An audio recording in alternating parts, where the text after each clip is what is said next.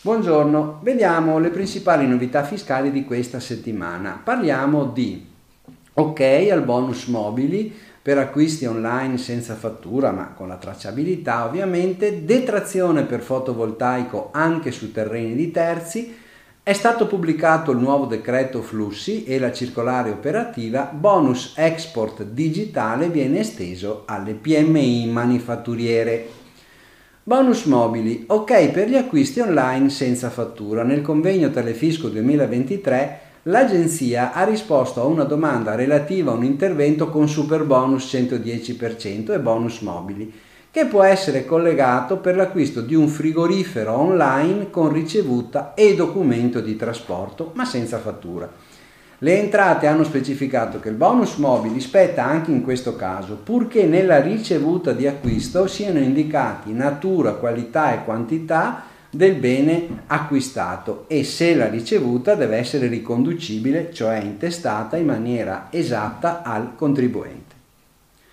Detrazione per fotovoltaico anche su terreno di terzo, sempre in tema di bonus edilizi, l'agenzia ha chiarito l'installazione dell'impianto fotovoltaico per un'abitazione può fruire del bonus casa al 50% anche se l'installazione avviene su un adiacente capannone agricolo di proprietà di un altro familiare.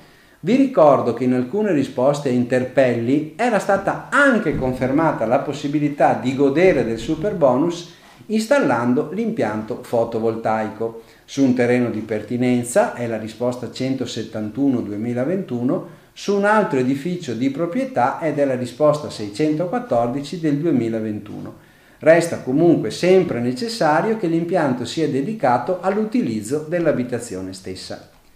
Nuovo decreto flussi, procedure, modelli e scadenze. È stato pubblicato in Gazzetta il decreto del Presidente del Consiglio dei Ministri contenente la programmazione dei flussi d'ingresso dei lavoratori non comunitari. La quota è stata fissata a 82.705 unità. La novità più importante è l'obbligo per il datore di lavoro di verificare presso il centro per l'impiego competente l'indisponibilità di un lavoratore già presente sul territorio nazionale. La quota complessiva è suddivisa in 44.000 unità per il lavoro subordinato stagionale, settore agricolo e turistico alberghiero, 22.000 dei quali gestite dalle organizzazioni datoriali e sindacali del settore e 38.705 ingressi per lavoro subordinato non stagionale e di lavoro autonomo. Le disposizioni attuative sono state definite con la circolare interministeriale ed è stato anche reso disponibile il modello per la verifica della disponibilità di lavoro presso i centri per l'impiego.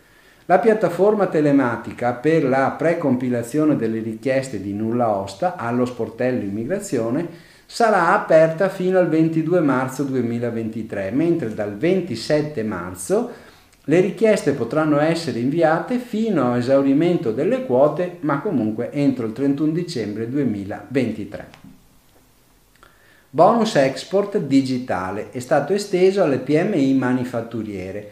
Invitalia, il soggetto gestore della misura bonus export digitale per l'assistenza all'internazionalizzazione delle microimprese, ha comunicato che il contributo a fondo perduto per l'acquisto di soluzioni digitali potrà essere richiesto dalle piccole imprese manifatturiere. Il beneficio ammonta a 4.000 euro a fronte di spese ammissibili non inferiori a 5.000 euro per una singola impresa o a 22.500 euro nel caso di reti e consorzi a fronte di spese ammissibili non inferiori a 25.000 euro che punta a sostenere la microimpresa nell'attività di internazionalizzazione. Le PMI manifatturiere ammesse devono avere un numero di dipendenti non inferiore a 50 e un fatturato annuo non superiore a 10 milioni di euro. Bene, vi auguro buon lavoro e buona settimana.